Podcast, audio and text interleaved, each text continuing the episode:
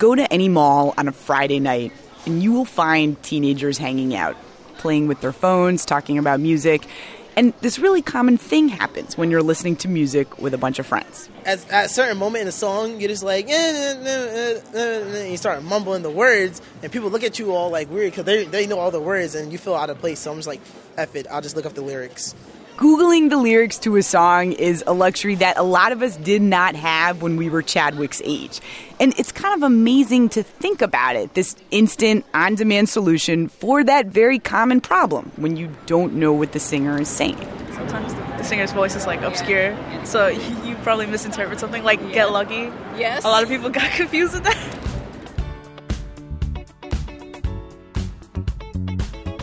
It was the the chorus, it was "We're up all night to get lucky," and because uh, the robot sort of like obscured the, the voice or the lyrics, uh, some people thought, uh, my niece thought especially, that it said Mexican lucky.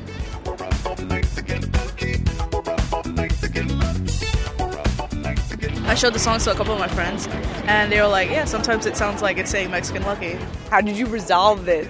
Uh, I googled the lyrics and I showed it. Look, it doesn't say that. Please stop saying this now. Yeah. Now, this isn't completely new. You've always been able to buy sheet music, and in the old days, lots of people did, but that had measures on it and musical notes. It was not just the words. It would have been hard to find just the words without the internet. Like, I don't remember going to HMV and saying, Can I have just the words to this Tribe Called Quest album? Hold the CD, just the words. Thanks. Lyrics to go. Lyrics to go. Now, there are lots of sites that have lyrics, and people who run those sites are selling ads next to the lyrics, which means they're making money off someone else's art. And there's a big fight right now over who should get that money the songwriter or the website. Hello and welcome to Planet Money. I'm Zoe Chase. Now, we've struggled with this question in the US for hundreds of years. If you use somebody else's creative work to make money, do you owe that guy some of that money? I got lyrics to go. I got lyrics to go. All right, let's start with the songwriter. A man who wrote these immortal words. Hey, hey, hey, like being stoned. David Lowery, frontman and songwriter for Cracker, also for Camper Van Beethoven. Their hit, Let's see if I get the right key here. Take the skinheads bowling. Take them bowling. They sold albums, toured the country, all pretty lucrative, but David remembers when he started to think about the value of just the words to his songs, the words alone. He was touring in late 2002 and decided to play this one song, Kerosene Hat. But there was this problem. He couldn't remember the lyrics. I have something like 300 songs in my repertoire that I've written, and it's actually hard to remember the lyrics to all the songs, especially if you haven't played them in a long time. He had them written down in a notebook somewhere, but he couldn't find the notebook, so he figured maybe I'll try the internet. And there you go.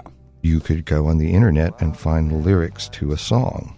In fact, you hadn't even written down the lyrics to Kerosene Hat, at least in a way that was sort of available. No, I had not written down the lyrics, but somebody else had. but somebody else had. There was this whole world out there of lyric websites. Everything seems like a dream. And seeing this whole new world of lyric websites, it made Lowery realize this might be a new way, potentially, for musicians to make money. Just lyrics alone did have a value on the web. Somebody was making money here off the ads that were next to his lyrics on these web pages. And that was money that Lowery thought maybe he should be making. I wrote those lyrics. I came up with those lyrics and that's and I put the words together in such a way that people found them valuable and they wanted those words. In fact, David Lowery figured out lyric searches for Lowery's songs were more popular than any other Lowery related search. More people wanted his words than wanted to illegally download his actual music. So he started to look more closely at these sites. Who were the people that were making money off his property? We've evolved these parasitic middlemen who extract value that rightfully should go to the songwriter or performer. I found one of these parasitic intermediaries. All right. Uh, my name's Ilan. I'm uh, 25 years old. I am 30. And uh, we are at the Rap Genius office, uh, which is in Williamsburg in Brooklyn. Um, Tom's here. He's chilling. Hello. Rap Genius, one of the top song lyric websites. Ilan hands me a bottled water. The label says baller water. His office has a customized neon sign that is in the shape of a diamond and a deck that looks out over the East River from Williamsburg. This is the view. Do you guys have barbecues out here? Uh, yeah, yeah. Rap Genius is a website where fans can write down the lyrics to their favorite songs. It's not all rap, it's all kinds of music, but Rap Genius goes beyond just posting the lyrics. The lyrics are usually explained, annotated. I'll give you an example. Like, for instance, say I'm listening to the Kanye song Mercy. Got it? Well, I didn't get it the first time. All right, I'm going to go to Rap Genius's website and type in the name of the song, Mercy. The lyrics come up, and the part of the song that I didn't get turns out they're saying it is a weeping and a moaning and a gnashing of teeth. But here's what makes Rap Genius different from the other lyric websites. If we click on the lyrics, this other window pops up on the site that explains the meaning behind the words. So at Rap Genius, Ilan shows me this is what happens when you click on the words weeping and moaning and gnashing of teeth.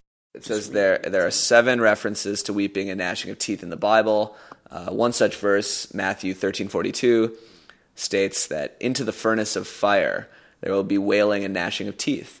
Uh, this verse describes the plight of those who will be sent to hell.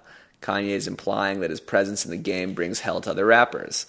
Ilan loves geeking out about rap lyrics like this. And in fact, the whole company was started by him and his roommates sitting around and doing that. We were listening to actually Cam'ron. We were listening to the album Purple Haze one night, and uh, you know Mahbod was saying some funny and interesting stuff about uh, the lyrics, and Tom was fascinated. He would ask more questions. We would listen, ask more questions, and we were talking about a bunch of stuff. But we were having like a deep conversation about uh, the lyricism. And you know, Tom, I remember literally said there should be a website for this. Classic startup tale, roommates just out of Yale University. They built it in a weekend, called it Rap Exegesis, which, as any Yale kid could tell you, exegesis means the close reading of text. Lots of people couldn't spell it, so they settled on Rap Genius. And the website was a pretty instant hit. No ads, but lots of traffic. And just recently, the hottest venture capital firm in Silicon Valley gave them $15 million. And their site, it was even popular with artists like rap stars started to contribute. They'd come into the Rap Genius offices, sit right here at the table, and talk about their lyrics. Like this video here of Rick Ross explaining how to spell. This grunt that you hear, that is a signature lyric from Rick Ross. Here's his advice on how to transcribe it. I'm gonna tell you this. You know, it with a G. You finish the rest of that motherfucker. You hear me? Rap Genius will tell you they feel like they are different from the other lyric websites. They say they're doing way more than putting up someone's words on the internet. They are providing a service, a place to talk about lyrics. And they say that a lot of songwriters are into it. Nobody has said to you, oh, you're stealing those, those are mine. David Lowery. David Lowery. The guy from the beginning, David Lowery of Cracker and Camper Van Beethoven, he was not into it, and he's been very vocal about this. A couple months ago, he and the head of a trade group representing songwriters, they released a list that David had created. Undesirable lyric website list. Basically, the top 50 sites that came up when you Googled lyrics that did not give money to songwriters. David Lowery, along with David Israelite, the head of the Music Publishers Association, they held a press conference to announce this list. And at the top, Rap Genius. Um, yes, Rap Genius is on this list. In fact, I believe it's number one. That's number one. it's on Battle of the Bands David Lowery versus Rap Genius. The songwriter versus the website. The songwriters had an ultimatum for Rap Genius take down your website or pay up. Now, this fight between the two sides, it turns on a single question Is what Rap Genius is doing fair use? So, fair use. When people in the US write a book or a song, create a work of art, they can get a copyright on that, which is basically an exclusive right to any revenue stream that is associated with this work of art. The copyright keeps other people from using their art without permission and making money off it. Fair use, though, that is the exception to that rule. It says sometimes it's okay to use someone else's work without paying for it. So, what are those times? Like, when is that okay, and when are you going too far? Patricia Aufderheide is a fair use expert, and she says this question has been around for hundreds of years, and it famously came up in this precedent setting court case in the middle of the 19th century. So there was a lawsuit between a guy who was writing a biography of George Washington, and somebody else had published letters of George Washington. And he took some of those letters and he just stuck them in the book. And the question was, was that okay? And that was the decision that ended up establishing these four general questions that you would ask about fair use four questions that a court can use to decide if what you're doing is fair use or just stealing. Some cases are pretty cut and dry. You download the Beyonce song uh, and you don't pay Beyonce, that is bad. That is infringing.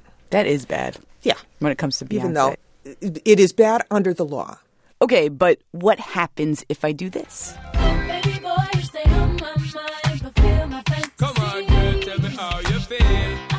oh, I just talked about Beyonce. So you might be wanting to run Beyonce behind my comment because you want to remind people, oh, sh- this is who she's talking about. Mm-hmm. So how much Beyonce do you need to do that? Yeah, I mean as you much know, as much as possible. if you're asking me. but probably not as much as possible because really what you want to do is is you want to be able to trigger in people's minds this is Beyonce. This is one piece of criteria when establishing fair use. How much of the original work are you using? Should I stop now? Or right here? I mean, I probably should stop. You get the idea. You know who Beyonce is. Another question is what am I using the song to do? Am I making something brand new, like a radio show about fair use, or am I just playing the music for fun without doing anything different with it? Patricia Aufderheide says to argue fair use, it's got to be the first thing. It's got to be transformative. The reason should have to do with this new creation of culture, not with, geez, I really love it. Next up is the work factual or creative, because the courts might treat that differently, or if it's published or unpublished. The last thing is are you competing with the artist? Have you stepped right into their market and tried to sell the same thing they're selling? When Patricia thinks about it, when she considers these four things, she says lyric websites, even Rap Genius, they don't quite fit the criteria. I have uh, benefited enormously from music lyric websites. They have improved many uh, a social occasion for me, but they are, um, by and large, actually not fair use because what uh, fair use permits is the creation of new culture. And what music lyric websites do is to replicate on the web and with great convenience uh, what exists already in as as a fully developed market. Songwriters do make money off selling their lyrics, she says. And that's clearly what's happening on these websites. You see the lyrics for free, and that probably siphons some money away from the songwriters. So, who's winning this battle? So far, it's Lowery, the musician, and the folks on his side.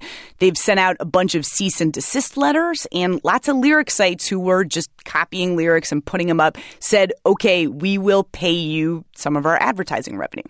The Rap Genius guys, though, they think what they're doing is covered under fair use. They think that what they've created is transformative, it is a brand new thing. You know, we believe that this is fair use. Uh, we believe that uh, what's going on is people are taking uh, work and adding a tremendous amount of criticism, commentary, uh, context, and knowledge around it. So when you go to you know some uh, Beyonce song on Rap Genius and click around and read around for a while, and you're going to see this feels this is different. But even the Rap Genius guys, they have agreed to pay. Actually, just this week, Rap Genius has gotten fully licensed up. They have licensed all their content with the music publishers. Despite their belief that what they're doing is covered under fair use, it is just not worth the lawyers and the lawsuits. So, songwriters like David Lowery, the music guy from the beginning, he has been able to collect some new money just for the lyrics of his songs. And he has found out the worth of just the words in this relatively new marketplace. So, how much? Lyric websites are not a big revenue source for me. It would be in the high hundreds a year. Um, I'm a hundred air. Less than a $1,000 a year? I think probably less than a thousand dollars in my case. Okay, that is not much. But David Lowery will tell you it is the principle of the thing. And remember, lots of songwriters weren't making anything on lyrics before there was the internet. And this is a rare case of the internet filling this need, finding money out there to support it, and then actually sharing a little bit of that money with the musician. Even if it's just a couple hundred bucks, or probably thousands if you're Beyonce. To the left, to the left. Mm, to the left, to the left. Everything you own in the box Okay, we could keep this going, but in the spirit of fair use, I will fade it down. Blue Ivy's Gotta Eat. As always, you can let us know what you thought of the show today. Write to us, planetmoney at npr.org. Find us on Facebook and Twitter. Today we will have a mix for you on Spotify, so you can go to the blog, npr.org slash money, and look for that. Our show was produced today by Phia Bennin. I'm Zoe Chase. Thanks for listening. I.